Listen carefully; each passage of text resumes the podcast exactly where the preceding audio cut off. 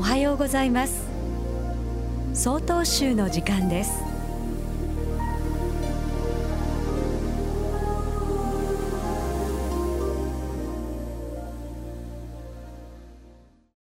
おはようございます。斜里町ウトロ太平寺菅生京林です。私の住んでいる道東では近年エゾシカが増え続け森の木々や植物農作物などに被害を与えています。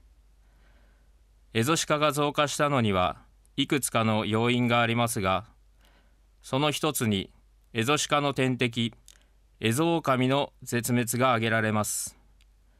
開拓使が川などの売買のためにエゾシカを乱獲しその結果エゾシカを餌にしていたエゾオオカミは餌不足になり放牧された馬などを襲い始めました。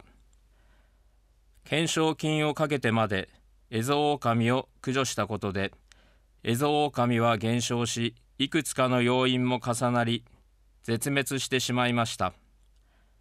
そして今では天敵のいなくなったエゾシカが個数を増やし続けているのです。人間の都合で自然界の生態系を壊してしまったことにより人間が苦しい思いをしているのです。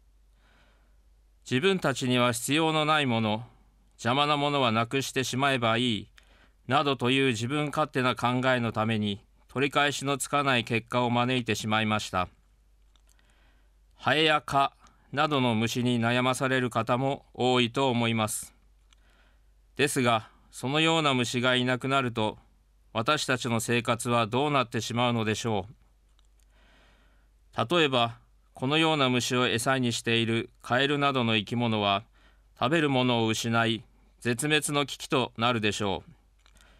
そして当然カエルなどを餌にしている生き物もまた死んでしまい同じようなことになるのです。この地球上には亡くなってもいい命は一つもありません。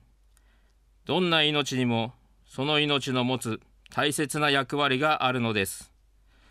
一つ一つの命が大切な命なのです。私たち人間は素晴らしい力知識や知恵を持っています。使い方を誤ると取り返しのつかないことをしてしまう力でもあります。知識と知恵を正しく使い正しく見極め正しい判断正しい行いをすることでより良い環境にしていきたいですね。ただいまのお話は斜里町太平寺菅生京林さんでした。この番組に対するご意見ご感想をお寄せください。郵便番号064-0807札幌市中央区南七条西4丁目。曹洞州北海道管区強化センター。曹洞州の時間係まで。お便りお待ちしております。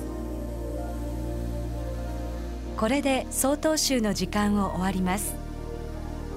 今日も一日健やかにお過ごしください。